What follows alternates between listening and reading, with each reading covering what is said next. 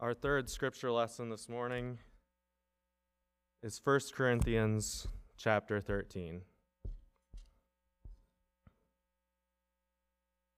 If I speak in the tongues of mortals and of angels, but do not have love, I am a noisy gong or a clanging cymbal. And if I have prophetic powers and understand all mysteries and all knowledge, and if I have all faith so as to remove mountains, but do not have love, I am nothing. If I give away all my possessions, and if I hand over my body so that I may boast, but do not have love, I gain nothing. Love is patient, love is kind, love is not envious or boastful or arrogant or rude. It does not insist on its own way, it is not irritable or resentful. It does not rejoice in wrongdoing but rejoices in the truth. It bears all things, believes all things, hopes all things, endures all things. Love never ends. But as for prophecies, they will come to an end. As for tongues, they will cease. As for knowledge, it will come to an end. For we know only in part, and we prophesy only in part. But when the complete comes, the partial will come to an end. When I was a child, I spoke like a child, I thought like a child, I reasoned like a child. When I became an adult, I put an end to childish ways. For now we see in a mirror dimly, but then we will see face to face. Now I know only in part, then I will know fully even as I have been fully known. And now faith, hope, and love abide, these three. And the greatest of these is love. The word of God for the people of God.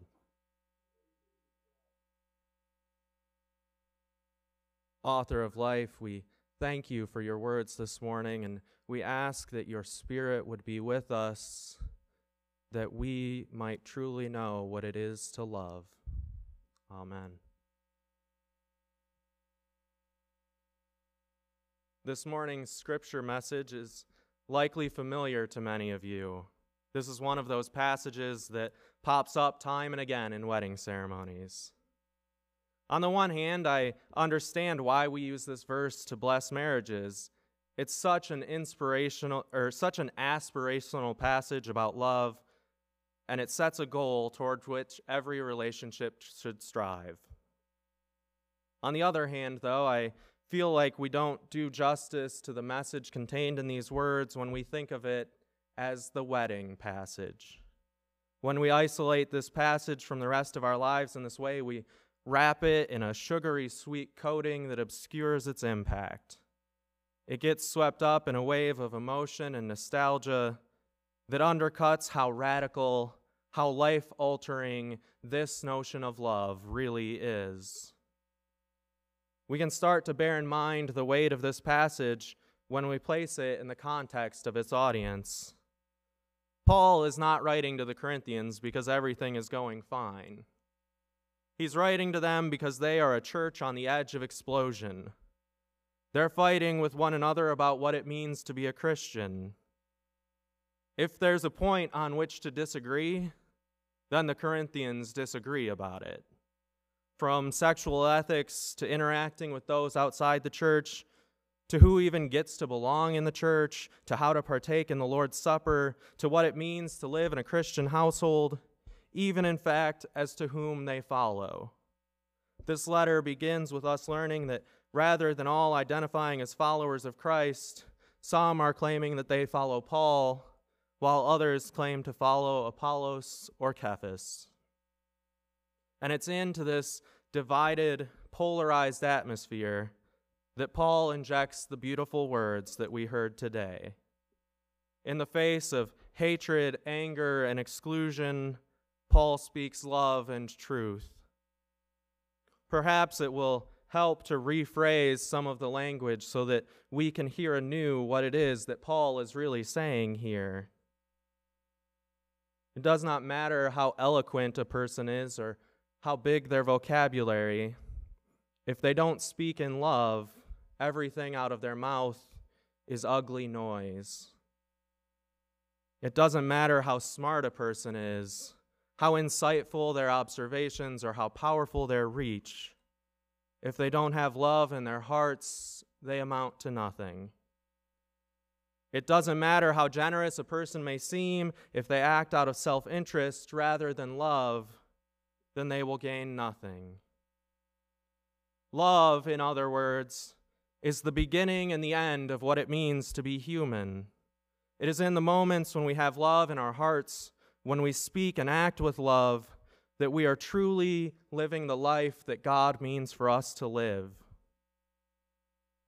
As I think about this passage, it dawns on me that perhaps it is appropriate that we've come to so closely associate this with marriage. After all, it is at least in part the matter of marriage that is now causing us to mirror the bad behavior of our Corinthian siblings.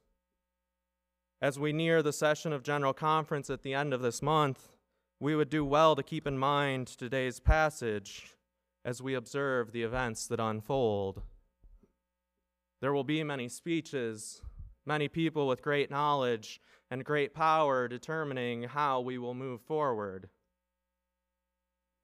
But without love, what will those speeches amount to? Without love, what will the church gain? And we must not confuse the tone of people's voices for the words that they are speaking. History has shown us time and again examples of people who can speak hatred like honey. Instead, we must listen for the values behind the words. Love is patient, does not demand immediate obedience. Love is kind, does not tear others down. Love is not envious or boastful or arrogant or rude.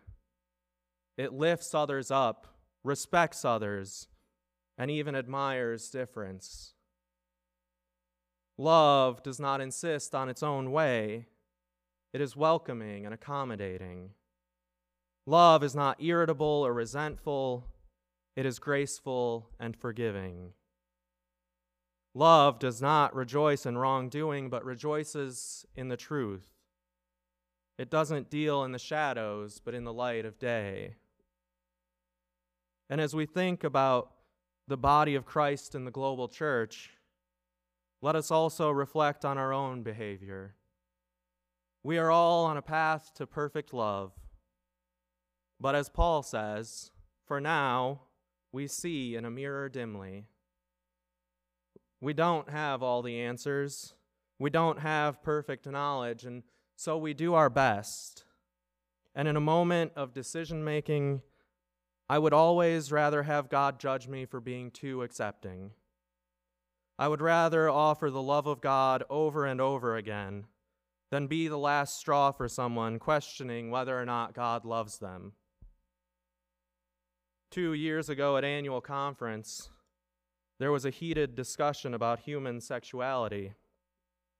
And in the midst of the growing tension and frustration, a young person stepped up to the microphone, revealed that they were bisexual, and confessed that they had times that they did not know if the church in which they had grown up loved them. This moment of vulnerability brought an immediate change to the room. Suddenly, this wasn't just some abstract discussion about a group of people off somewhere. It was a discussion that visibly affected someone right in front of all of us. Everyone in the room was reminded that even if the love of God is infinite and unconditional, we have the ability to make people doubt that.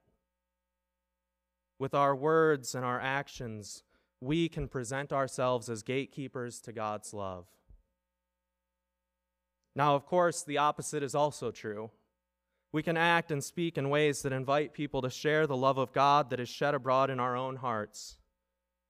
And there's perhaps nowhere else that we as United Methodists embody the notion of welcoming love quite so well as at the communion table. When I say that all are welcome at God's table, I am in fact making a somewhat controversial statement. We don't believe that people aren't welcome because they aren't worthy enough. We don't put limits on the extent of God's grace. We don't try to claim ownership over a feast at which we are guests as well. We believe that all of God's children are able to come to God knowing that they will be met with love.